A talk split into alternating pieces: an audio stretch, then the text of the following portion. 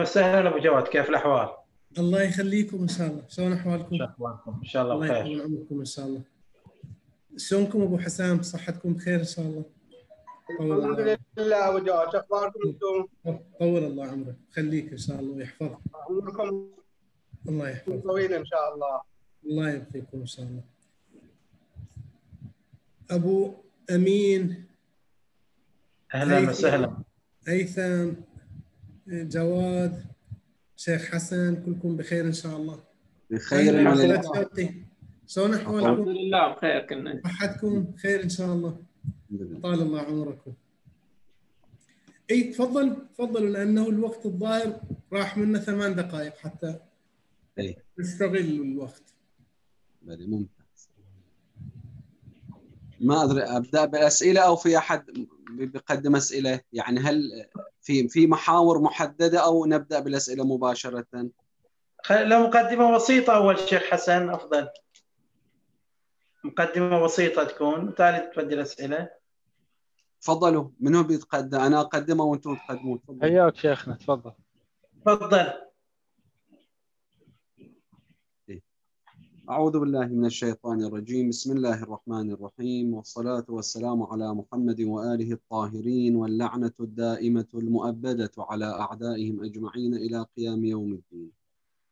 لأهمية هذا الدور دور آه، المؤسسة الدينية ولعلنا نخص بالذكر في هذه الجلسة كما هو المقترح في المؤسسة الحسينية لما لها من أثر بالغ وربما هي المؤسسة الوحيدة التي تستقطب هذا العدد آه، ولصلة يعني ال- ال- المحبون مع آه، الإمام الحسين وأهل البيت. يعني أكثر من أنه يجلسون في مسجد مع خطبة من إمام الجماعة مثلا. تجد أن المؤمنين نعم يبقون تحت المنبر ويتعاهدون الحسينيات بشكل دائم.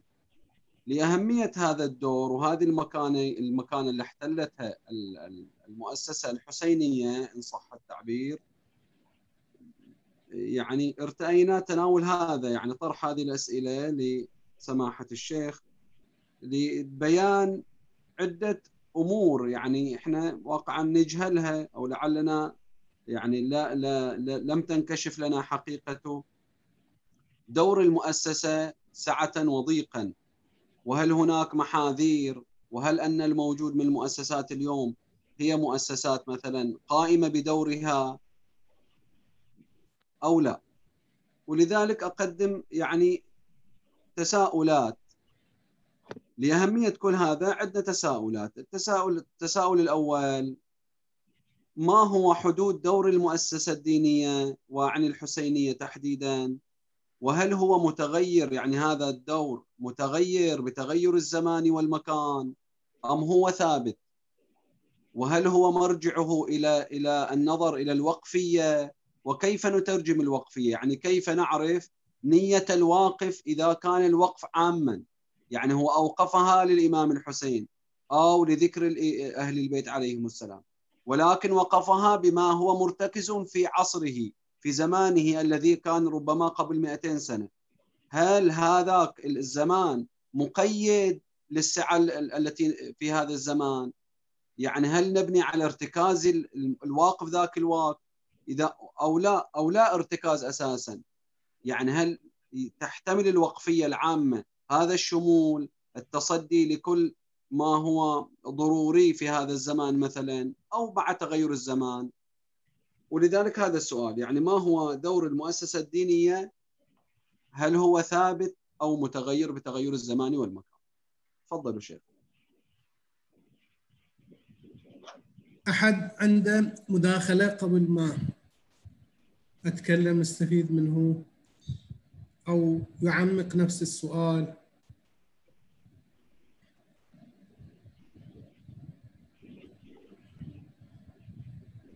بسم الله الرحمن الرحيم. نعم. إيه، أقول بسم الله يعني الرحمن الرحيم. تفضلوا وصلى الله على محمد وآله الطاهرين. اللهم صل على محمد وآل محمد. قبل الدخول أنا أشوف أنه العنوان لما كان عن المؤسسة الدينية آه، الآن كأنما اختزل في المؤسسة الحسينية. المؤسسة الحسينية إحدى أشكال المؤسسة الدينية. العنوان كان عام والعنوان مهم واقعا. صح.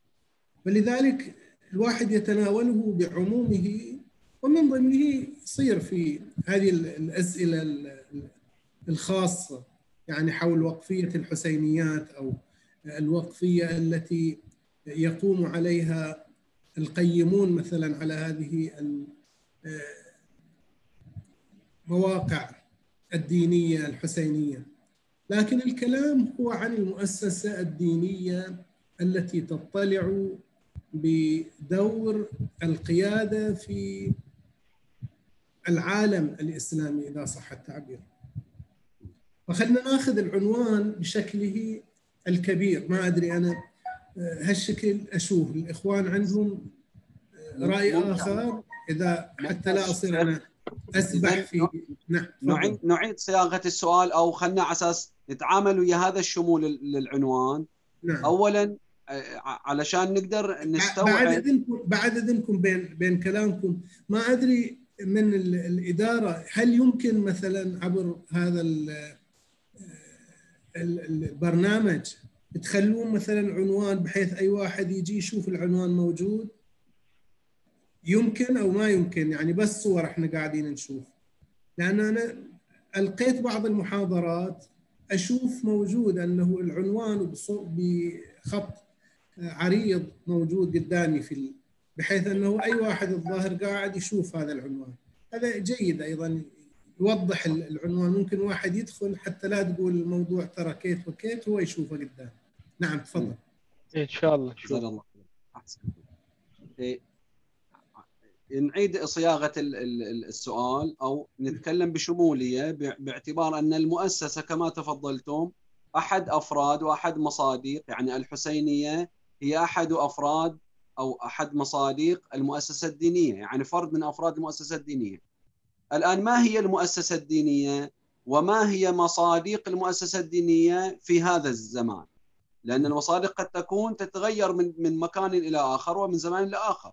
في هذا الزمان الذي نعيشه؟ ما هي المصادق وما هو تعريف المؤسسة الدينية؟ وهي المصادق الآن الموجودة الآن. بسم الله الرحمن الرحيم. أيضا كمدخل لهذا العنوان من الجيد أن نفهم العنوان على ألفاظه على شموله. التحديات التي تواجه المؤسسة الدينية أو المؤسسة الدينية في مواجهة التحديات. فعندنا إحنا مؤسسة دينية وعندنا تحديات. صحيح. ما هو المقصود من التحديات؟ معنى التحدي ما هو؟ في اللغة التحدي يعني مواجهة المختلف عند الحدود. لطيف عندنا قاعدة وضابطة لغوية التي على وزن تفعل ولكن آخره ياء اللي هو في الواقع أصله حرف مضعف. مثل تحدي مثل تعدي مثل تصدي مثل تردي. هي كلها في الواقع هي من صددا حددا آخر شيء الحرف مكرر. واللطيف الظريف ولعل هذه من لطائف اللغة العربية. هذه الكلمات على اختلاف آه، منابعها ومشاربها معانيها مختلفة. ولكن لأنها تدخل في هذا في هذه الصيغة يصير لها معنى خاص يصير لها معنى بعبارة أخرى عام مشترك وهو البلوغ عند الحد. كل هذه المعاني تعطي هذا المعنى البلوغ عند الحد النهائي ومواجهة المختلف. شوف لما تقول تصدي اللي هي في الواقع تصدد تصدد. تصدي انت وصلت إلى الغاية النهاية وكأنما تواجه المختلف فتصده. تردي أيضا تواجه المخالف فترده. تحدي تواجه المخالف عند الحد فترده أو تحده عند مكانه. وهكذا كل لفظ على وزن تحدي تصدي تردي تعدي تمدي إلى آخره. تمدي يعني شنو؟ واحد يمد رجله. لكن وصل إلى الحد فكأنما يريد يجاوز الحد. هذا المعنى اللغوي. ومنه المفهوم كلمة تحدي هو يعني طلب المبارزة أو دعوة إلى المبارزة والزعم بأنك أنت لا تستطيع أن تقوم بالمهمة، يعني أنا حينما أتحداك كأنما أقول لك أنت ما تقدر، أنت مو قدها. فحينما نأتي في الناحية اللغوية إلى التحدي هي تلك المخاطر التي تواجه ولكن كأنما من طرف آخر يدعي ويزعم أنك أنت لا تستطيع أن تواجه هذه المخاطر. فحينما نقول تحدي في الواقع هو منازلة المختلف مواجهة المختلف الذي يدعوك للنزال الذي يدعوك للقتال الذي يدعوك للمواجهة ويدعي أنك لا تستطيع هذا من الناحية اللغوية من الناحية الإصطلاحية التحدي يسمونه اسم مصدر مو مصدر أصل اسم مصدر. يعني كلام التحدي مثل ما ذكرنا من الناحية اللغوية هو المواجهة عند نقطة الوفاق والاختلاف. أنت قاعد هنا تروح إلى المختلف إلى الغريب إلى الأجنبي تريد أن ترده وتحده وتصده مثل ما قلنا. ولكن من الناحية الاصطلاحية التحدي هو مجموعة المخاطر ومجموعة الأزمات ومجموعة الأمور التي تواجهك سواء كانت عبر أشخاص أو كانت عبر مخاطر أخرى فكرية وغيرها. هذا من الناحية الاصطلاحية. فنحن حينما نقول ما هي التحديات بمعنى أنه ما معنى التحديات؟ هي كل تلك المخاطر والأزمات التي تهاجمنا عند حدود عند النقاط التي تنتهي فيها دائرتنا لنختلف أو يعني نتصدى للآخر المخالف. وهذه التحديات قد تكون شخصيه وقد تكون عامة مجتمعية عالمية أممية عامة. قد تكون شخصيه الإنسان عنده كثير من التحديات بهذا المعنى الذي ذكرناه. لكن تواجهه هو كشخص.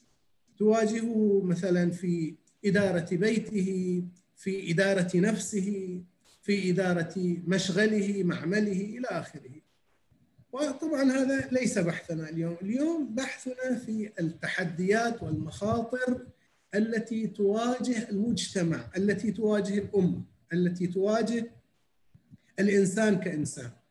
ولأننا نتكلم عن التحديات التي تواجه المؤسسة الدينية. يعني كأنما جعلنا الدين والإسلام هو الدائرة التي نتكلم عنها وبالتالي المخاطر والتحديات التي تواجه هذا العنوان بأسره برمته. ما هي هذه التحديات؟ وما هي المؤسسة التي نحن نتكلم عنها؟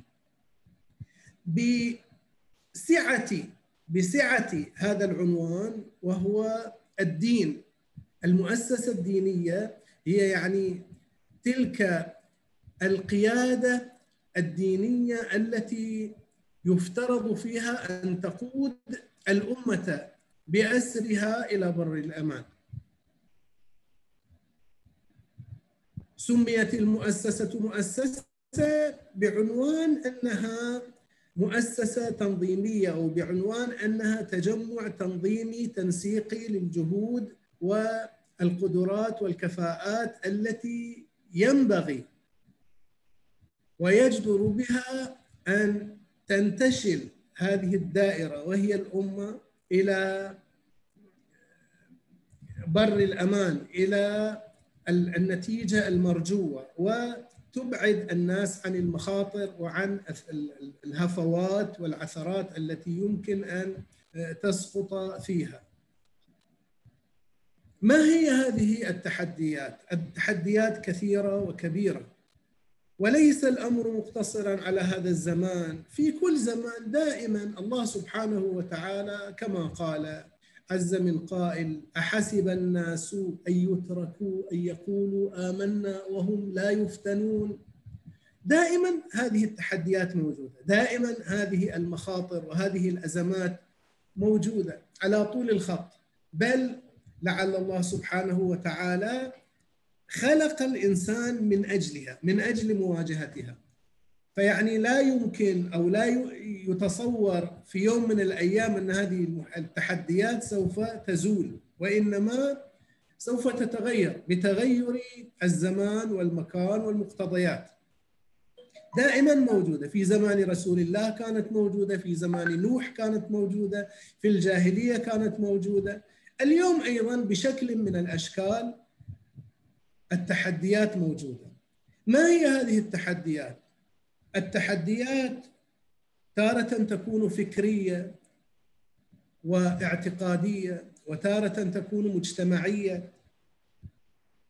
تحديات اقتصادية تحديات تربوية تحديات نفسية كلها موجودة على حد سواء تواجه هذا التكوين الذي نسميه أمة، هذا التكوين الذي نسميه مجتمع. وقد يصغر نصغره أو نكبره. التحديات الفكرية لعلها والاعتقادية لعلها أم هذه التحديات. وبعبارة أخرى ربما يقال بأن هذه التحديات متداخلة، بعضها يعضد بعضا، بعضها يشكل لبنة أو رجلا تقوم عليها التحديات الأخرى. يعني يتداخل فيها الاقتصادي بالسياسي بالفكري بالعقدي بالعقلي إلى آخره. التحديات الفكرية اليوم في الواقع هي ناجمة وناشئة من تحديات قديمة. يعني في الواقع نحن تأتينا كثير من المشكلات الاعتقادية. ونتصور نتخيل أنها معضلة اليوم كأنها مشكلة اليوم ولكنها في الواقع مشكلة حضارية قديمة بقدم الإنسان ولكنها كما ذكرت تتلون. يعني مثلا هذه التحديات التي تواجه العالم الإسلامي أو الأمة الإسلامية في أصولها الاعتقادية. أصلا الله سبحانه وتعالى موجود أو غير موجود. الدين موجود أو غير موجود ضروري أو غير ضروري. هذه التي تترامى تتقاذف علينا بعناوين مختلفة لكنها في الواقع هي تشكل حقيقة واحدة. ما يسمى اليوم بتصادم الحضارات. يعني كثير من القضايا التي نراها اليوم تتشكل تتجلى بأشكال سياسية. مثلا الأحداث التي حدثت في العراق ثورة ما يسمى بثوره تشرين أو ما يسمى بالربيع العربي. هذه المظاهر هي في الواقع لها معامل مطابخ يقوم عليها مراكز مثل الماسونية العالمية مثل الكارتيلات الاحتكارية الاقتصادية الكبرى تريد مثلا اغراضا اقتصادية ولكن ترى أن السبيل من أجل الوصول إلى أغراضهم الاحتكارية الاقتصادية هي بث بعض الشبهات الفكرية والاعتقادية في البلاد الإسلامية مثلا أو في أي بلاد الآن نتكلم نحن عن الأمة الإسلامية. مثلا هناك مجموعة المتابع يحصل على هذه الأخبار. مجموعة من المراكز مراكز الدراسات التي تعقد تعقد مؤتمراتها بين فينة وأخرى عن التشيع وقيادات التشيع وأثر العلماء والمراجع على الشيعة مثلا أو المسلمين وعلماء المسلمين على المسلمين أنفسهم. وين تصير؟ تصير في لندن، تصير في باريس، تصير في كذا، لذلك حينما نقرأ مثلا عن فوكوياما أو هانتيغتون فيما يسمى بصراع الحضارات أو صدام الحضارات أو بعضهم عبر عنها بتبادل أو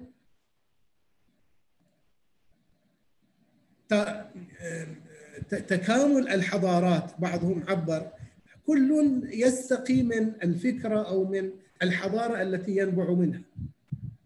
نهاية العالم وصراع الحضارات أو تصادم الحضارات هانتيغتون أو فوكوياما. هذه من التحديات الثقافية الاقتصادية التي تتشكل أحيانا بشيك بأشكال ماذا؟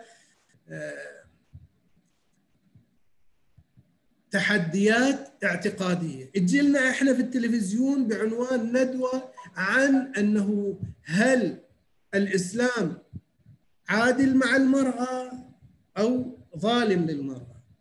هل أن القرآن شوف هي العناوين عناوين فكرية بحتة ولكن المغذي لها هو في الواقع عناوين اقتصادية أو عناوين في الواقع حضارية أو عناوين سياسية. بعض الدول تريد أن تهيمن. على الآن مثلا قضية آذربيجان الحرب في آذربيجان. شكلها الظاهري أنه هناك منطقة تسمى بقرباغ تابعة لآذربيجان محتلة من قبل أرمينيا. وآذربيجان تريد أن تسترجع أراضيها من أرمينيا. هذا ظاهرها. ولكن حينما نأتي ونرى التدخل والاستبسال التركي سوف نجد أو نتلمس بعض الأصابع التي لا علاقة لها بهذه القضية هي في الواقع قضية اقتصادية يريدون لخطوط الغاز الآذرية والبترول الآذري لكي يمر عبر تركيا. فكيف يمر عبر تركيا؟ لابد أن يقتطعوا هذه القطعة سواء كانت هي لآذربيجان أو لم تكن لآذربيجان. دخل فيها إذا العنوان الاقتصادي بالعنوان السياسي بالعنوان القومي على أساس أن آذربيجان وإن كانت شيعية إلا أنها تركية. وتركيا أيضا تركية. شوف الجانب القومي تدخل فيها. ولكن يتدخل فيها أيضا العنوان السياسي من حيث أن آذربيجان من أول ما جاء من أيام حيدر عليوف هي في الواقع صهيونية إسرائيلية بامتياز. لذلك أحد أسباب هذا الصراع اليوم هو محاصرة روسيا من جهة وإيران من جهة ثانية، الآن الفكرة الآن ممكن واحد يخالفني أو يوافقني فيها، الكلام ليس هو في المثال كمثال وإنما فقط من أجل التوضيح.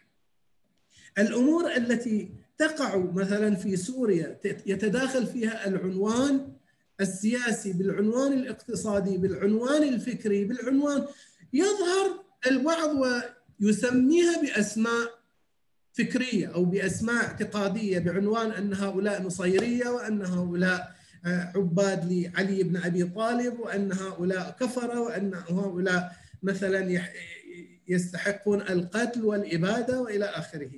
لكن هي في الواقع هذه قطع شطرنج لأناس يحركونها يريدون أن يحصلوا على مآرب سياسية أو مآرب اقتصادية أو لكن تتفتق عندنا تتجلى عندنا في صورة ماذا؟ تحد سياسي أو تحد اعتقادي وفكري هذا الذي أردت أن أقوله من تداخل العناوين السياسي بالاقتصادي حتى الجغرافي بالقومي تتداخل عندنا يعمم ويغلب فيها العنوان الذي يصدره لنا التحدي الإعلامي.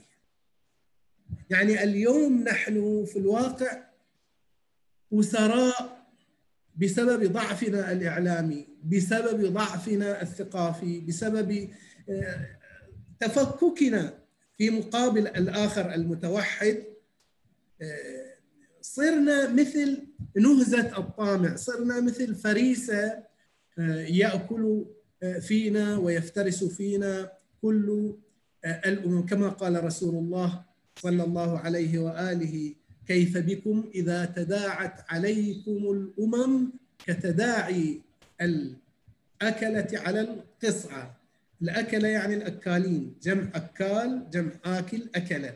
مثل قتل جمع قاتل. على القصعة القصعة يعني الصينية. يتهاجمون كيف أن هؤلاء الذين يتهاجمون على الصينية المملوءة آه، هذا يهبش وهذا ينهش وهذا يأكل؟ كذلك أيضا يهجم قيل أو من قلة نحن يا رسول الله؟ قال كلا ولكن غثاء كغثاء السيل. واقعا نحن عالمنا الإسلامي وعالمنا العربي وعالمنا الشيعي. في أي بيت من هذه البيوت التي نتكلم عنها هي في الواقع آه، تتلخص في عنوان التفكك وعدم وجود القياده الواحدة وعدم وجود الاتحاد نحو آه، قيادة واحدة تقود المسلمين أو الشيعة أو العرب أو كذا إلى بر الأمان، يوم من الأيام كانت القيادة ناصرية. ممكن عندك كثير من الإشكالات عليها، لكن هي بحد ذاتها ما دامت وجدت هذه القيادة ارتفعت لأن تقوى أنت، الآخر يحس بالضعف، إذا أحس الآخر بالضعف قلت هجماته عليك أو حاول أن يبرر، اليوم مثلا الإسرائيلي حينما يأتي إلى البلاد وهو يعبر بكل صراحة. يقول نحن نأخذ هذه التي نسميها نحن بالسلام بالقوة. نفرض على الآخرين أن بعبارة أخرى هي استسلام استسلام وليس سلاما. فإذا حينما نأتي إلى هذه المنابع نجد أنها تخلق لنا كثيرا من التحديات بمختلف مشاربها ومنابعها الاقتصادية والسياسية والعلمية حتى من من الإشكالات أو التحديات العلمية التي تواجه آه، العالم الإسلامي اليوم مثلا الاستنساخ البشري مثلا آه، زراعة الأعضاء مثلا الإستزراع وما يسمى بالخلايا الجذعية. اليوم حينما مثلا واحد ما عنده قدرة على الإنجاب وقالوا أنه تستطيع أن تأخذ بعض النطف وتجعلها في رحم مستأجر. هذا عنوان. ممكن من قبل كانوا يقولون أن هذا من المحرمات أو أنه من المستحيلات فلذلك لم يكن تحديا لم يكن خطرا داهما يستحث الجواب ويستحث الحل. ولكن اليوم موجود. ناس يقولون هذا الميدان يا حميدان هذا حل علمي.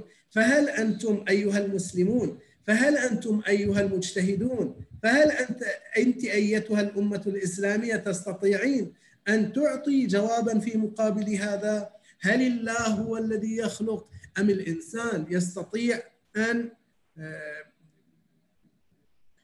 يخلق, الإنسان أو يوجد البديل الذي يريده. هذا من التحديات العلمية من التحديات الاعتقادية كثيرة التي في بالكم من التحديات الثقافية التي نواجهها في الواقع هو مسألة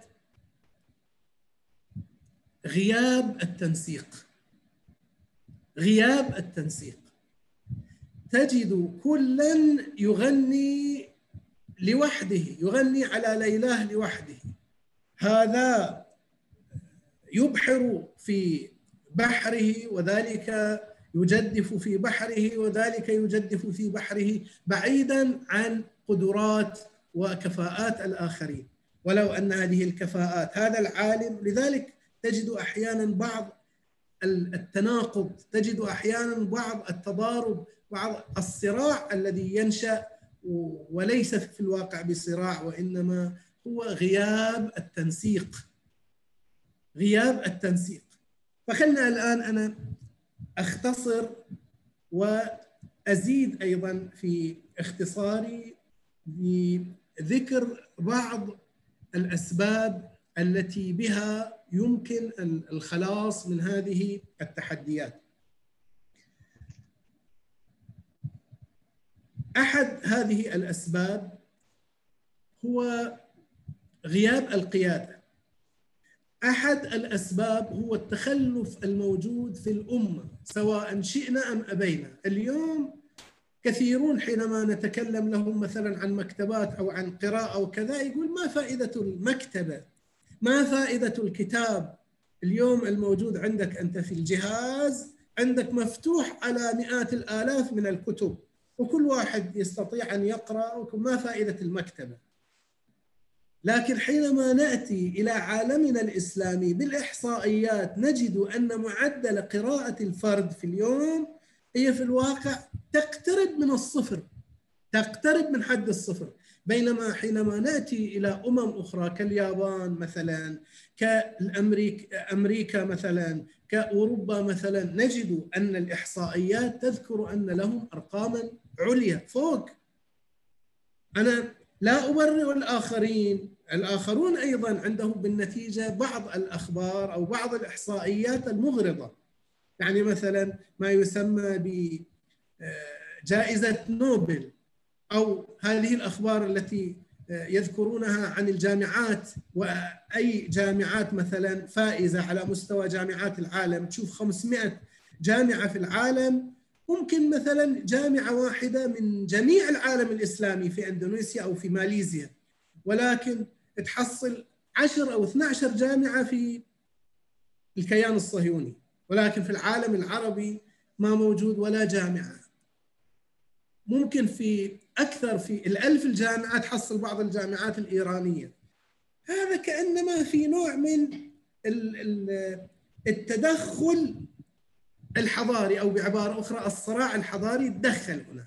يعني لا يوجد مثلا مبدع حتى يحصل على جائزة نوبل إلا إذا كان مرتبطا بهم مثل قضية شيرين عبادي أو عبادي في إيران أو حتى هذا الأديب المصري ما أدري شنو اسمه نسيت اسمه هذا الأديب الكاتب أبناء حارتنا كأنما عنده اللي حصل على جائزة نوبل. مو بعيد أن يكون هذا أيضا في الواقع لتصريح له أنه هو ينأى بنفسه أو بالعرب عن الصراع مع إسرائيل. وكأنما تشجيع في هذا الجانب. فاذا غياب القيادة والتخلف التخلف المقيت اليوم في هذه التقارير التي نراها مثلا في بعض الكتب عفوا في بعض المقاطع من الفيديو مثلا يسأله عن اسم نبينا. منو نبينا؟ نبي الإسلام منو؟ ما يعرفون حتى اسم محمد. منو اسم أبوه؟ ما يعرف. الصلاة ما يعرفون. الفاتحة ما يعرفون. لكن في نفس الوقت يعرفون أسماء اللاعبين وأسماء أسماء المغنين وأسماء وإلى آخره. هذا مجرد إطلالة على هذه المشكلات. اذا غياب القيادة التخلف ولكن أيضا في مقابل هذا أو إلى جانب هذا الإرهاب الإسلامي الذي ينضاف إليه عنوان الإسلاموفوبيا الخوف والرهاب من الإسلام الذي زرعوه هم بأنفسهم سواء زرعوه على شكل منظمات وجماعات أو على شكل دعايات اليوم الذي يصير مثلا من ماكرون أو من الماكينة الإعلامية الأوروبية ضد الإسلام والمسلمين وأن الإسلام هو في الواقع ما هو إلا جماعة إرهابية قتلة شوف أنه هؤلاء أصحاب اللحى واصحاب الثياب القصيرة يأتون ويقولون الحمد لله شنو؟ والصلاة على رسول الله الرسول القتال أنا ما أتذكر الآن اللفظ ماله القتال. بدل ما يقول رحمة للعالمين بدل ما يقول أنه وما أرسلناك إلا رحمة للعالمين يقول أنه الرسول القتال. ويقول بأن الرسول كان يذبح ويقول بأنه الرسول كان يأمر بذبح النساء وما أشبه. لذلك هؤلاء في الواقع يمثلون هذه الخطوط والخيوط الغريبة عن العالم الإسلامي وطبعا لا أبرئ بعض المصادر التي تسمى بالإسلامية وتغذي هذه الأشكال المتطرفة. هذا في الجوانب الثقافية والجوانب العقائدية والجوانب السياسية وهناك أيضا كما ذكر الشيخ حسن حفظه الله بالنسبة إلى الجانب الداخلي من مؤسستنا الدينية، طبعا المؤسسه إذا عرفناها هي المقصود منها القيادة وما يتبعها. القيادة وما يتبعها. سواء كان على مستوى مساجد أو حوزات أو معاهد أو جامعات أو حسينيات أو جمعيات إسلامية أو سياسية أو ما شابه كلها في الواقع إذا انتمت إلى العنوان الاسلاميه في الواقع المقصود منها المؤسسة الدينية ولكن المفروض أن تكون لهذه المؤسسات الدينية هرميه وبالتالي ترجع إلى قيادة وبالتالي تكون هذه القيادة مأمونة. لكن إذا دخلنا على أي حال تحت ضمن هذا الهرم نجد أن المؤسسات الدينية التي تمثل مثلا المساجد والحسينيات لها أيضا مشاكلها ولها عقباتها وما أطلقنا عليه باسم التحديات الذين يقودون هذه المؤسسات الدينية. أنا أريد فقط أن اطل بإطلالة سريعة على هذا الأمر وأطلت وأسمع بس اعتراض. نعم. أحط بس حد لهذه الجلسة أحتاج أطفيها ونرد نفتح الجلسة من جديد. في في مجال دقيقة واحدة حتى أذكر أكمل هو هذا؟ هو باقي أقل من دقيقة وتقفل الجلسة. خذ يلا اقطعوها يلا نقطع ونرد نرجع.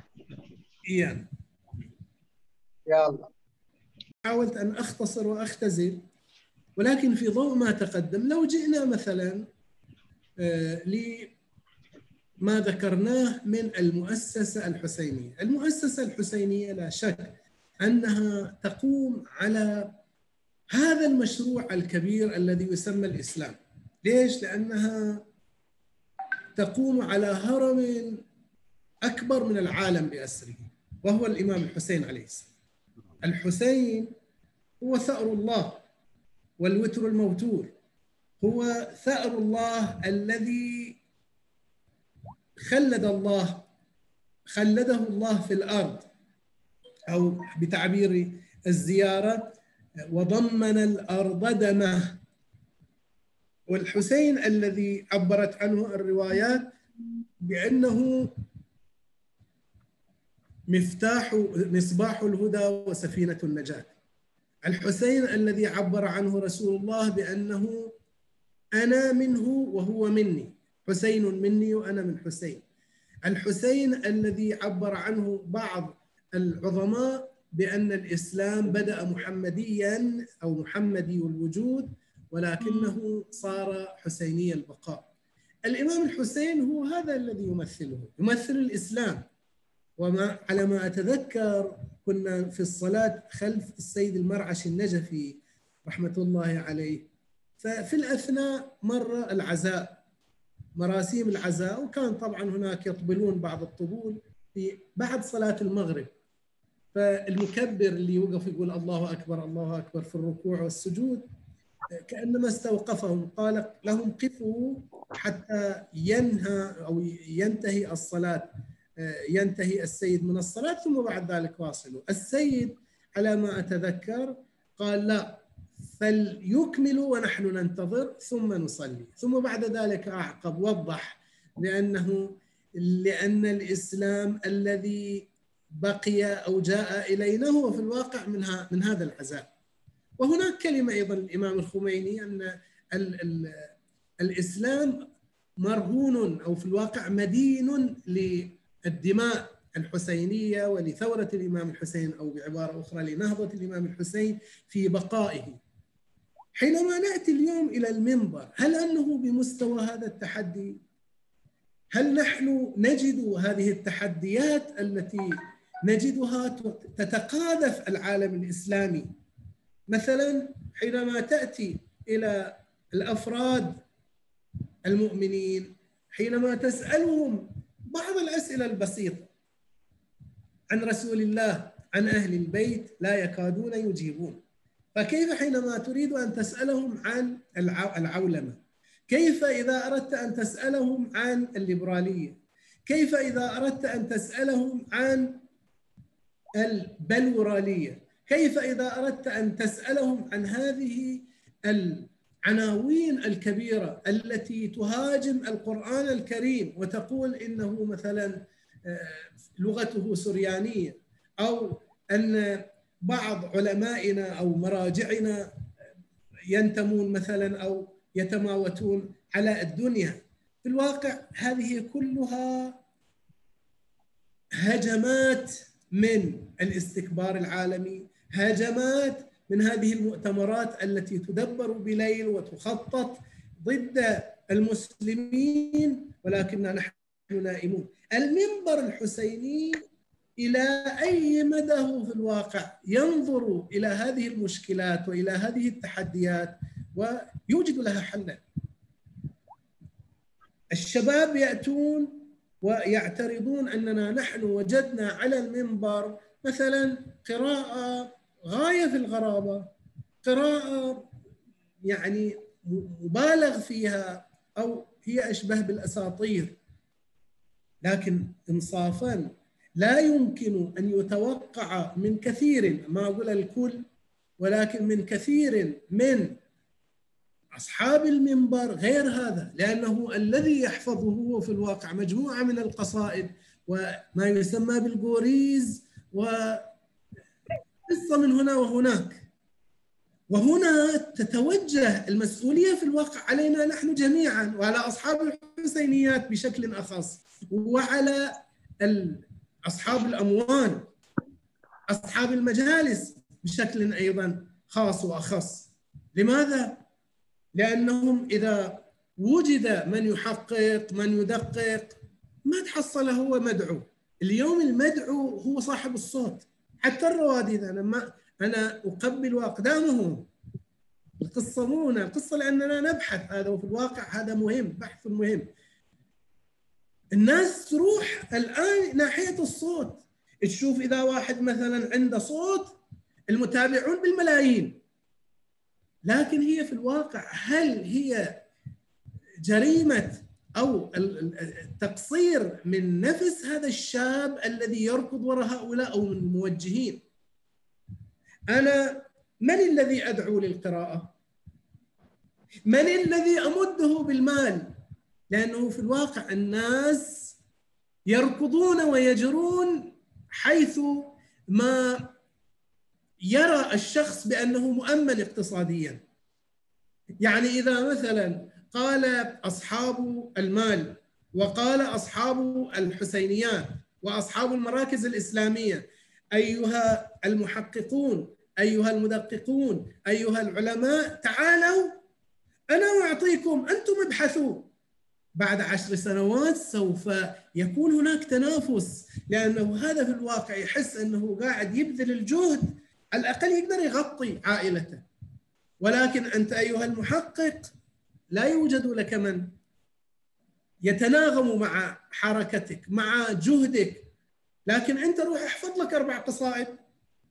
تشوف أنه هذا البيت وهذه الحسينية وهذا المركز الإسلامي يتراكضون من أجل خطبي أو خطوبتي ودك يخطبون ودك. وأنت تقول أنا أروح أتعلم في ستة أشهر في ثلاثة أشهر وأحفظ لي بعض القصائد وأحفظ لي بعض القصص وألقيها واتامن اقتصاديا ومو اقتصاديا أيضا من الناحية من ناحية السمعة ومن ناحية الشهرة ومن ناحية آه، المقام الاجتماعي أيضا يحصله من يكون له طبعا مع ذلك بين قوسين اريد أرجع وأنا أصحاب المنابر أقبل اقدامهم أنا أعالج أحاول أن أعالج مشكلة. هم أيضا يعالجونها.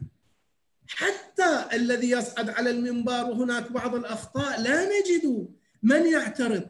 تمشي تروح هذه القضايا.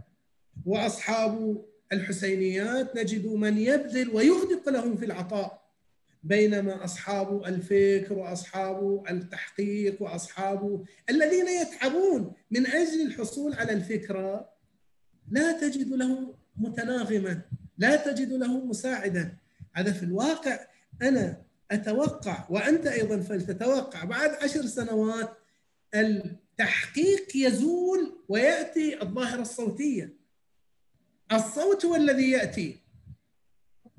أروح أذبح بعض الخراف بعض الذبائح هذا هو الذي هذا كله مطلوب ولكن أولويات راحت منه. الأولويات أننا فقدنا الإمام الحسين لأن الإمام الحسين عبرة ولكن عبرة أيضا. الإمام الحسين مقام لابد أن نعرف الأئمة سلام الله عليهم. لابد أن نعرف الموقف الصحيح كإسلام وك عترة. لابد أن نعرف موقفهم لابد أن نعرف نورهم لا أن نعرف كيف نبكي لا أن نعرف كيف فقط أن نجتمع وإن كان هذا هام جدا هاما جدا وإن كان هذا مؤثرا جدا ومطلوب ويقاتل الإنسان ويبذل دمه من أجله. ولكن على أي حال هذه ثغرة كبيرة جدا. الآن تتقاذفنا كثير من المشكلات والتحديات الفكرية والتحديات الاقتصادية. هل الإسلام له نظام اقتصادي؟ شوف أحيانا يطلع واحد يقول لا الإسلام ليس له برنامج اقتصادي. الإسلام هل له هل يقود الحياة؟ طلع في ناس يقولون لا. ولكن لا جواب لا من يجيب لا من يحل هذه المعضلات. ليش؟ لأن المؤسسة المؤسسة الحسينية التي تجتمع فيها في كل عام مئات الملايين بدون أي مبالغة. ولكن الذي يعني الحصيلة التي يحصل عليها الشباب هي دون الصفر وإن كان في مجموعة من الخطباء ومجموعة من العلماء وأصحاب الفكر إن شاء الله الخير الكثير. وأسأل الله سبحانه وتعالى أن يزيد في توفيقاتهم وأن لا يفهم كلامي على أنه مهاجمه للخطباء وإنما أقول حفظ الأولويات. هذا بعنوان مختصر وإن كان أطلت والصوت لكم. تفضل. أحسنتم شيخنا. يعني هذا هذا فيه شفاء إن شاء الله. شيخنا هذا هذا الذي تعرضتم إليه بأن الباذلون يبذلون الجانب النعي وجانب البكاء ويعني ويوقر ويوقر الخطباء على أنهم ناعيه لأنهم يعني هذا الارتباط بالحسين. يعني تحقق اللهم اجعلني عندك وجيها بالحسين وجاهه في الدنيا قبل الآخرة. إلا أن فكر الناس يعني الذي يرتكز في أذهان الناس أن البذل يجب أن يكون في هذا المضمار أن المأتم محصور في هذا الدور. أتخطر في بعض المؤسسات طرحنا عليهم قراءة دعاء دعاء وأمسيات دعائية وشرح فقرات من الدعاء لكي يستوعب القارئ يعني مو مجرد قراءة أساس يعيش حالة الدعاء. فقالوا الدعاء في المسجد أساسا يعني ما له علاقة الماتم في في الدعاء. وكأنما يعني الماتم أساسا يعني الدين شيء والله سبحانه وتعالى والوسائل إليه شيء والأمام الحسين والبكاء شيء مغاير يعني شيء مختلف. ولذلك الناس لو تقول له تعال ادفع إلى إلى مثلا متكلم يشرح رسالة الحقوق لإمامنا زين العابدين أو لدعاء من الأدعية أو لكي يعني يزيد تفاعل لما الإنسان يعرفها راح يتفاعل أكثر. أو إلى أي محفل دعاء أو إلى ندوة فكرية أو لتفسير قرآن حتى تفسير قرآن. ما ما تشوف البذل ما راح ما راح نحصل ولا عشر معشار ما ما يبذل يعني مع الاستخدام في كثير من الأحيان له استخدام خاطئ. يقول لك هذا الأموال جتنا لازم نصرفها في هذه الليلة. فيصرفونه حتى لو أدى هذا الصرف إلى رمي ال ال ال يعني عشرات الكيلوات من الأكل في القمامة. هذا الجهل القائمين المتصدين في المؤسسات إلى هذه المسائل المهمة يعني تعالجهم يقدرون يقولون لهذا الإنسان اللي يدفع مثلا إن إحنا نحتاج فقط هذا المقدار، المقدار الزائد راح ننفقه في الحقل الفلاني ولكن هم يعني متعصبون لرأيهم هذا التعصب حسب فهمي مع مع التحدث مع البعض ناتج عن جهل إيه، لسعة حجم المؤسسة. فكيف نوصل للقائمين على المؤسسات؟ هذه الفكرة أن المؤسسة دورها دور شاسع حجمها بحجم الدين. حجمها بعطاؤها بعطاء تحقيق أهداف الإمام الحسين، يعني كيف نجتمع ويا ويا هذه المؤسسات ونصل لهم هذا الصوت، نبين لهم هذه الحقيقة. تفضلوا شيخ. نشوف خلي الإخوان أيضا. مداخلات. يعني أنا عندي مداخلة يعني. نعم. بالنسبة طبعا إلى يعني مثل ما انت قلت وتفضلت شيخ أبو جواد إن إحنا إحنا في أفضل أوضاعنا. إحنا في أوضاع سيئة جدا من حيث يعني كطائفة شيعية كمجتمع إسلامي ك حتى ك وش يسمونه كطائفة بحرينية اعرف عندنا والتحديات يعني آه، لو جينا إلى موضوع هاي في شيء بالإنجليزي يسمونه validation and verification أو بالعربي الكلمة اللي يقولونها هل أفضل إني أسوي الشيء الصح أو إني أسوي شيء صح؟ يعني مثلا راقصة ترقص كأفضل ما يمكن أن يرقص لكن هي في نهاية المطاف تسوي شيء غلط. فأفضل من إنها تسوي الشيء بحرفنه وصحيح إنها تدور اولا الشيء الصح تاصل الاعتقاد يعني.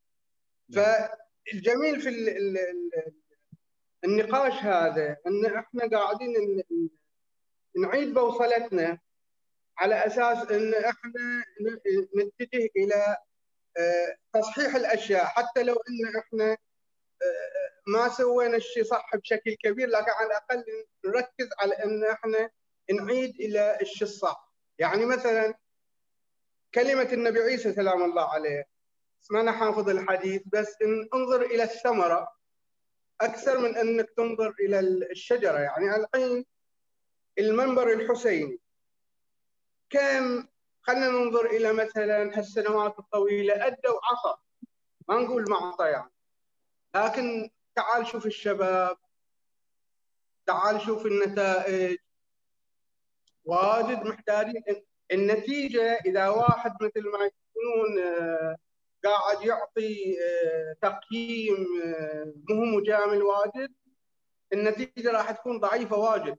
بالمجاملة هو يقدر الواحد يقول والله بالعكس. لكن لما تشوف النتيجة وواحد يكون آه، دقيق لا ما فيه ما في عطاء. طبعا النقطة اللي ذكرتونها نقطة كلش صحيحة وهي ما هي سيئة. إن مثلا لو واحد يروح في اليوتيوب ويتجشى أنا أعرف واحد يتجشى في اليوتيوب يحصل 10 مليون مشاهد. وواحد يروح يطلع نظرية آه، ما أعرف شنو يشرحها والما أعرف إيش أو التوحيد وغيره. يمكن يحصل أربعة مشاهدين. وهذا طبعا موجود في التويتر وغيره. كل ما كانت التغريدة آه، سبحان الله تافهة كل ما حصلت كمية أكثر. وهذا مو شيء سيء لأن شلون أنت قاعد تودي للناس؟ الناس الحين جاية يبون خفايف دائما. فشلون تقدر تقدم إليهم؟ نرجع على المنبر الحسيني ربما أو للخطاب الديني المؤسسة الدينية. وشلون تكون تعطي له مادة خفيفة وفي نفس الوقت له مثل ما يقولون آه، مادة دسمة. هذا تحدي كبير يعني. آه، هذه يعني المداخلة مالتي يعني. نعم. أحسنتم كثيرا. بعد لا يصير. اي أنا ل- جاوب مع كلام شيخنا قال عن الحل نعم. على حسب يعني آه، رأيي العادي البسيط إن الحل الوحيد هو الفلوس. نعم. يعني سواء تاجر أو صاحب قوة سياسية أو مكانة هو الوحيد اللي يحل هالموضوع بسرعة يعني. نعم. يعني شلون الفلوس؟ الحل الثاني يعني لأن اللي بيده بالفلوس راح يكون بيده الإعلام مثلا. مم. نشر مقاطع إذا كان المقاطع الأفضل هي اللي تنشر واللي بيده الفلوس مثلا إذا كانت مساجد بناء مساجد مثلا يقدر يبني أكبر مسجد يسع أكثر ناس يكون خدماته أفضل تجذب الناس. نعم ونفس ما أنت قلت شيخنا عن اللي هو يكون يقدر يمول العلماء في في الطريق الصحيح أو الأصح. نعم. للحل السريع يعني الفلوس. صحيح. أحسنتم. بعد. إضافة شيخنا إضافة إيه، إلى إلى تفضل. على تعقيب على أبو علي. اي الفلوس كلامه صحيح ولكن يعني الفلوس إذا ما وجهت يعني اذا إذا بن البنيان على مستوى الإعمار إحنا الحين ما شاء الله. عندنا زخارف ومآتم أنفق عليها آه، النصف المليون ويزيد عن نصف المليون الدينار البحراني أو البحريني الآن هذا شيء صحيح ولكن هذا لعله لا يساوي نصف نصف الحل. الحل الذي هو متصد يمنع إقامة إقامة مثلا الندوات الفكرية يمنع الندوات التفسيرية ين- يمنع هذه الأشكال نعم. لجهله بأن حدود المؤسسة أكثر بكثير مما هي عليه. نعم. الآن هو كيف يخرج من هذا الجهل؟ كيف يعني يتسع عقله إلى إلى اتساع دور المؤسسة؟ شلون نقدر نقنعه؟ يعني ما هو واجبنا إحنا كمسلمين كمنتمين إلى خلينا كمحبي أهل البيت وشيعة لاهل البيت وابناء المنطقة الواحدة. كيف نوصل رسالة أو كيف نفهم القائمين على على هذه المؤسسات بسعة دور المؤسسة؟ وهل وهل للقائمين على المؤسسات تحديد هذا الدور؟ هل بإيدهم يعني هذا الدور؟ تفضل نعم الله يحفظكم. القصة ممكن مثلا تكون بعض المآتم أو بعض الحسينيات عندهم قصور أو تقصير من جهة مآتم أخرى قصور أو تقصير من جهات أخرى. ولكن على أي حال بشكل عام هذه الأمور موجودة. وهي أن هؤلاء أيضا يعني هؤلاء القيادات والريادات والقيمين على هذه المؤسسات هم في الواقع صورة مختصرة صورة مقتطعة من المجتمع الإسلامي من المجتمع الشيعي. يعني هو من يوم هو صغير منذ نعومة أظفاره كبر على هذا المعنى. كبر على أن الماتم هذا هو دور. كبر على أنه إذا يجي مثلا الشعار الآخر وما أعرف شلون هذا يبعده عن الحسين. كبر على أن الحسين هو هذه القصيدة. وطبعا مرة ثانية بعد أكرر وأؤكد أن هذا ضروري مهم جدا. وهناك أيضا بعض من يتصيد ويتحين الفرصة من أجل إدخال عناوين لا علاقة لها بالحسين في الحسينيات. لابد أن يكون عندنا مرجعية. المرجعية هي في الواقع وهذا معنى أهمية الإمامة دور الإمامة. أنه البعض يقول ما نشوف فرق يعني بينكم أنتم كشيعة كفكرة وبين الآخرين لأنه بالنتيجة الآن ما في أئمة الآن في علماء والعلماء يختلفون. وأنتم عايشين حياتكم الدينية وذلك عايشين حياتهم الدينية. ولكن حينما نذهب إلى تركيز آيات والروايات والنصوص الشرعية على ضرورة الإمام وأنه من دون إمام يصير حالة لخبطة. هذه قصة عمرو بن عبيد مع هشام بن الحكم. الإمام الصادق سلام الله عليه كان جالس ويا أصحابه. أصحاب على حال بعضهم خمسين سنة وأربعين سنة وخمسة وثلاثين سنة وفيهم واحد عمره 17 سنة بعد الشارب ماله ما طار ما خاط. فقال يا هشام ويمكن البعض الجالسين تحسسوا لأنه يعني هذا بعد صغير والإمام اختصه من بينهم. يا هشام اقترب تعال. ما تقول لنا قصتك يا عمرو بن عبيد؟ فكأنما استحى. قال أنا في محضرك يا في محضرك يا ابن رسول الله. أنا ما أتكلم ما أقدر أتكلم.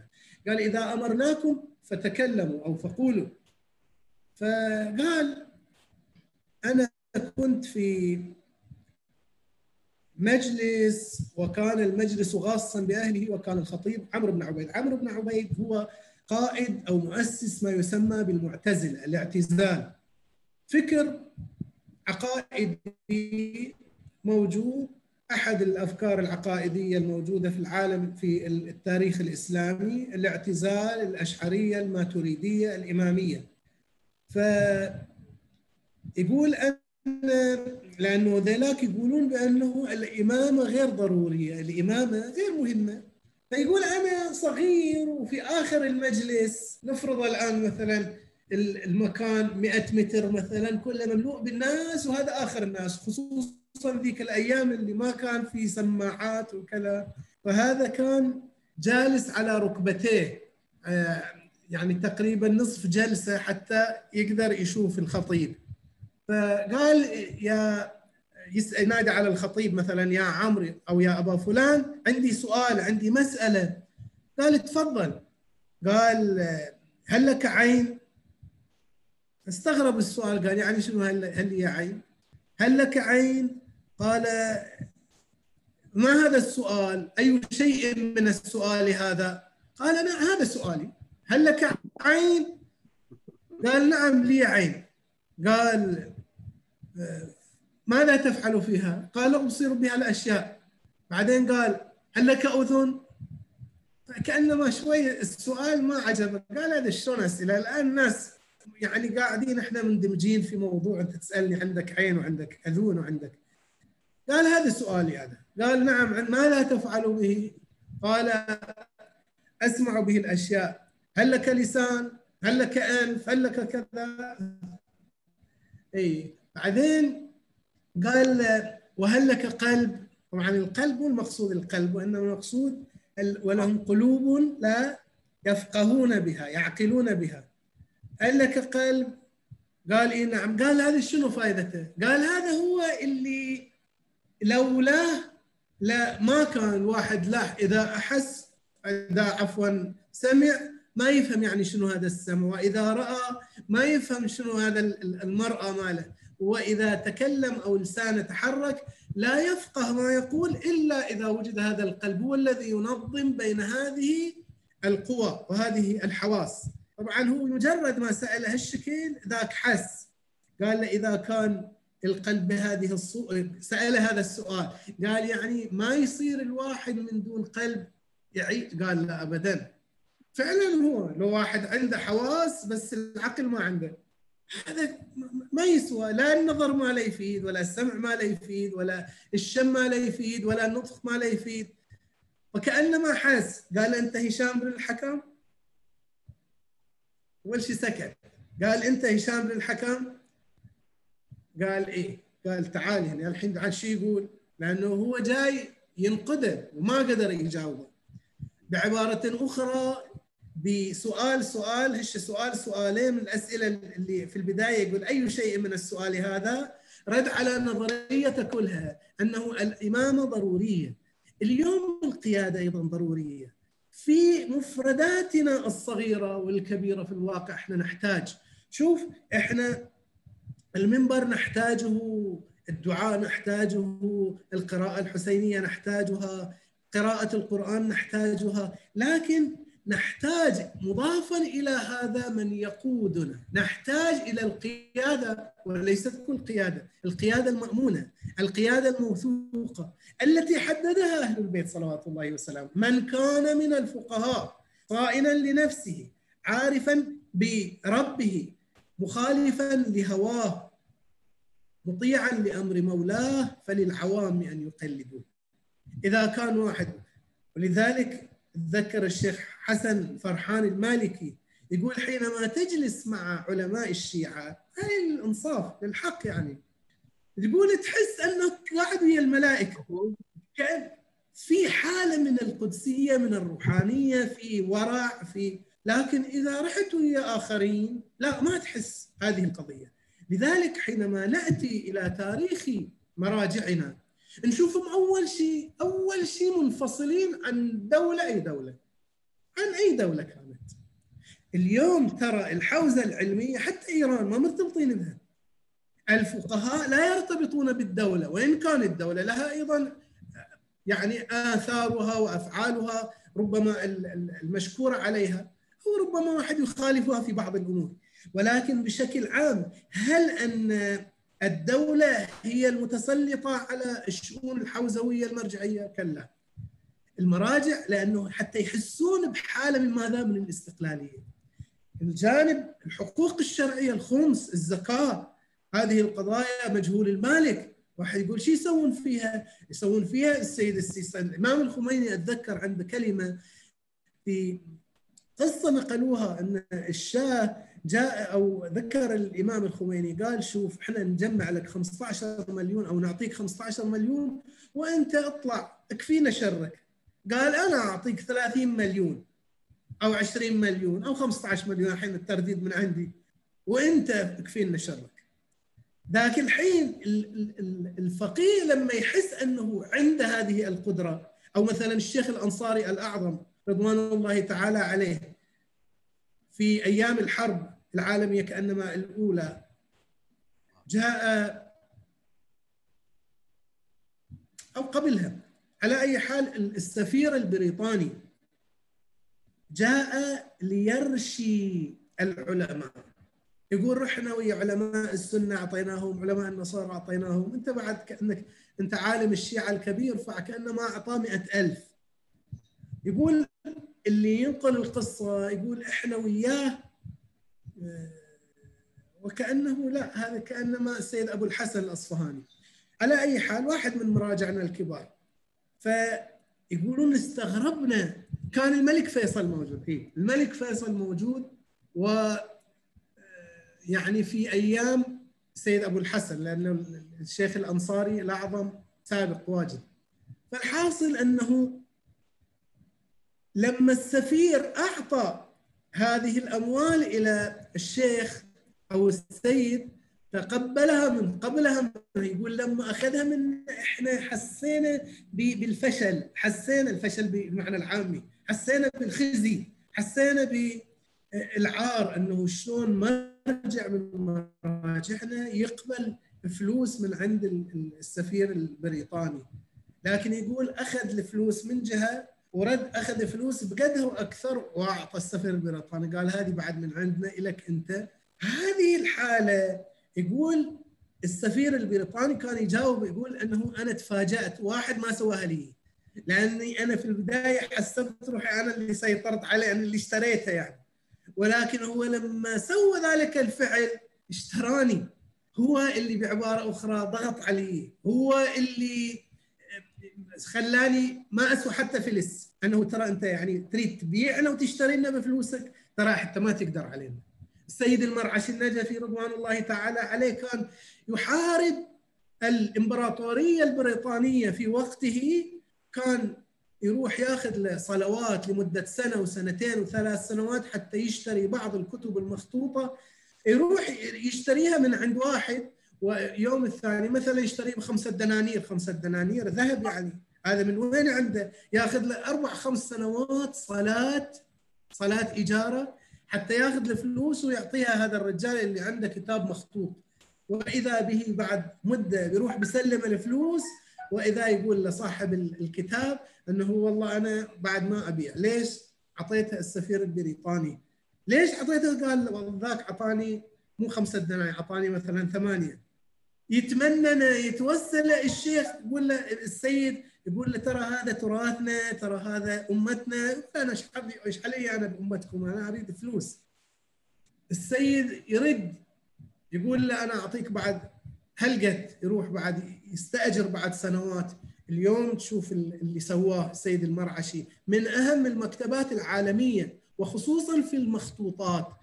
قامت على أياديه وعلى أكتافه لوحده. علماءنا لما تجي تشوف أنهم كيف قارعوا الاستعمار كيف وقفوا في وجه الاستكبار في وجه القوى الاستعمارية في أيام الإنجليز في أيام الفرنسيين في أيام العثمانيين في أيام تشوف أنه هؤلاء سلطة أو قيادة مأمونة قيادة موثوقة. هذا المفروض أنه يشوف هؤلاء ماذا يقولون؟ كيف تدار الحسينية؟ كيف تدار المؤسسة الدينية؟ للأسف الشديد أحيانا تصير إفراط وتفريط. أحيانا تصير. يقولون أنه في العراق كان في أخطاء وأخطاء فادحة. ما موجودة في إيران. في إيران حتى بعض المراجع أو أشباه المراجع كانوا يروحون إلى الأطراف والأكناف في الأماكن البعيدة ويبلغون هم يصعدون على المنبر. في العراق للأسف هذه الحالة ما كانت موجودة. العلماء كانوا موجودين في النجف وفي كربلاء ومثلا في الكاظمية لكن في العمارة في البصرة في كذا ما كان هناك علماء بشكل ملفت يعني بشكل يعتمد عليه. وإنما تركوا الأمر لصغار الخطباء اللي يروح مثلا يوديهم شرق وغرب وكذا. لذلك تصير مجال إلى نشر الأفكار ونشر الانحرافات ونشر الشذوذات. ولكن في الأماكن التي يذهب إليها العلماء الفقهاء الكبار لا تشوف أن الجمع تقريبا يقف على الجادة. العلماء الفقهاء لابد أن نشجع الناس على الرجوع إليهم في كل صغيرة وكبيرة، يعني ممكن نقول إحنا لازم نقول لهم مثلا قيادات الحسينيات أو غيرها أنه يسوون هذا أو يسوون ذاك، لكن هذا أمر جزئي. لكن الأمر الأساس الذي ينبغي أن يؤكد ويكرر ويكرر من أجل أن يكون هو ال- ال- الذي يصار إليه دائما يرجع إليه دائما هو أن تكون حسينياتنا أن تكون مراكزنا الدينية في الواقع راجعة إلى هذه القيادات الموثوقة، القيادات المأمونة. يقول أفا يسألون الإمام الرضا سلام الله عليه افيونس بن عبد الرحمن ثقة آخذ معالم ديني منه؟ قال نعم. أروح آخذ معالم الدين معالم الدين الشاملة اللي يقول لي الآن هذه الموضوعات اطرحوها هذه الموضوعات اتركوها هذه الموضوعات انشروها. هذا الموضوع الآن أغفلوه. القصة مو في موضوع جزئي. لابد أن نصر ونركز على ضرورة ارتباط هذه المراكز بهذه القيادات. ذاك الحين لما يكون هناك راعي للأغنام وإن كان التشبيه ممكن يكون بعيد من جهة ولكن قريب من جهات ذاك الحين الذئب ما يجي. الذئاب حتى لو جت ما تقدر تسوي شيء. القصة مو أنه أنا أحدهم أخليهم في مكان بعيد عن الذئب لأنه الآن أبعدتهم عن الذئاب في مكان ثاني راح يجون ذئاب. في مكان ثالث راح يجون ذئاب. لكن حينما أربطهم كما يقول أهل البيت صلوات الله وسلامه عليهم يعبرون عن هؤلاء كافلو أو كفلة أيتام آل محمد، الشيعة أيتام آل محمد، هؤلاء كفلتهم الذين هم عندهم نور يسعون به في الناس بين أيديهم، لا ان يكونون هم بأنفسهم يتخبطون ويتلخبطون ويضلون يضلون ويضلون الآخرين. قصص كثيرة في هذا المجال، ولكن ملخصها في أنه ينبغي التكرار أيها الناس علينا أن نرجع في كل صغيرة وكبيرة إلى هؤلاء المراجع. هؤلاء المراجع أيضا لهم ضوابط. يعني المرجع إذا ضل العلماء موجودين يطردونه. هو شوي شوي يروح. لكن إذا صارت القيادات بعيدا عن هذه صار هو رأس في مقابل المرجع. ذاك الحين ال- ال- القصة تصير مختلة. ال- ال- الضابطة تصير مختلة. ممكن أن هذا يشرق وهذا يغرب وهذا يقول بأن الإمام قال وذاك يقول أن الإمام ما قال وأنا في الواقع أضيع في الطوشة. لكن إذا ركزنا كما قال أهل البيت وركزوا وأكدوا عليكم أن ترجعوا إلى رواة أحاديثنا فإنهم حجتنا عليكم أو فإنهم حجتي عليكم وأنا حجة الله. ذاك الحين الواحد يحس أنه هناك من يخرجنا. في الواقع هذه الفتن وهذه التحديات والتحديات كبيرة. التحديات خطيرة مخيفة جدا. وما أكثر من وقعوا فيها. أنا ما يصير أجتهد أخلي واحد هو بنفسه يحتاج إلى من يهديه. افمن شنو؟ افمن أفمن يهدي. يهدي إلى الله أحق أن أفمن يهدي إلى الحق لا أحق أن يهدي يتبع. أن يهدى. إيه. لا بد أن يكون المتبع الضابط عالم في أمور دينه. أمور دينه يعني تلك الأمور التي يرتبط فيها آه، ال- ال- المخلوق بالخالق في أموره الثلاثة. واحد الأمور الأحكامية اللي يسمونها شرعية أحكام شرعية. اثنين الأمور العقائدية. ثلاثة الأمور الأخلاقية السلوكية. الأمور العقائدية والأمور السلوكية ممكن مثلا يقولون أنه لا تقليد فيها لكن لا تقليد فيها مو معناه أنه واحد هو بنفسه يقوم يطلع من عنده. لابد أن يرجع إلى هذه الأمور بدليلها. يعني لو أنه عمل برأي هذا ورأي ذاك ورأي ذاك أو عمل برأي نفسه إذا كان عن دليل هذا ما في مشكلة. لكن بالنتيجة يرجع إلى بالنتيجة أخبار أهل البيت يرجع إلى القرآن يرجع إلى الطرق المأمونة. أي ما أدري تريدون نفس العنوان؟ تريدون عنوان آخر؟ كل هذه العناوين إن شاء الله مباركة. براحتكم ما أدري يعني هذا بعد المقاطع هل تستقطع السؤال والجواب إيه، وهل أنا- يعني راح يكون ترويج إعلامي إن شاء الله هذا لأن لازم آه، إيه.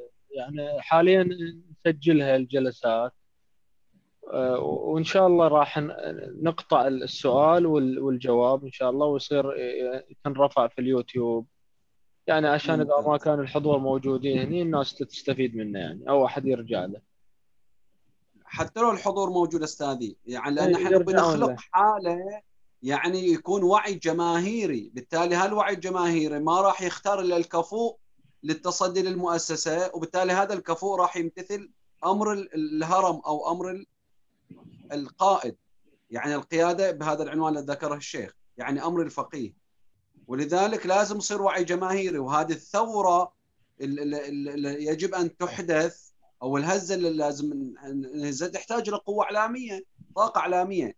يعني أكثر من شخص يتكلم ونشر المقاطع اللي هو تفضل بها الشيخ. هذا شيء مهم. يعني توليف السؤال مع مع الجواب سواء كتابيا أو أو هذا ال- ال- المرئي. يعني بما ترتؤون ولكن مهم جدا. وإلا يعني ال ال الكلام في ضمن عشرة أشخاص لا ينتج وعيا صحيح. إن شاء الله. إن شاء الله الله يوفقنا وياكم و... ونسوي عمل يعني يوصل لل... يلا نشوفكم على خير. الساعة 9 وثلاث دقائق. شوف اذا اذا. إذا اعذرونا على نعم تفضل. لا عشان بخصوص ال- العنوان للجلسه الجاية إذا تبغون نواصل على مثل هذا العنوان أو يعني تكملة أو يعني يعني يمكن يمكن عنوان ثاني أفضل لأن الآلية يحتاج إنه يمكن جلسة يمكن تصير جلسات خاصة ويا الشيخ ويمكن يصير فيها كلام. صحيح. يعني أعتقد إنه ربما الآلية الآن تحتاج يعني لها تنويع دراسه تنويع حتى لا يصير ممل أيضا. صحيح. تنويع بعد. أي. إن شاء يعني الله. مثلا لو صارت بعد أربع جلسات النتيجه مسجل يعني ما في مشكلة. صحيح. إن شاء الله. يا الله حياة طبعا كله على خير. بلطف الله ومشيئته. نعتذر على التجاسس الله يحفظكم شيخنا لا. بالعكس بالعكس. أنا أحب الإخوان فردا فردا يشاركون حتى تصير أخذ ورد. أحسنتم. الله والديك ورفع الله الله يطول. عمركم إن شاء الله. حياكم الله. نشوفكم مشكور. على خير. الله يسلمك. مع السلامة. مع السلامة.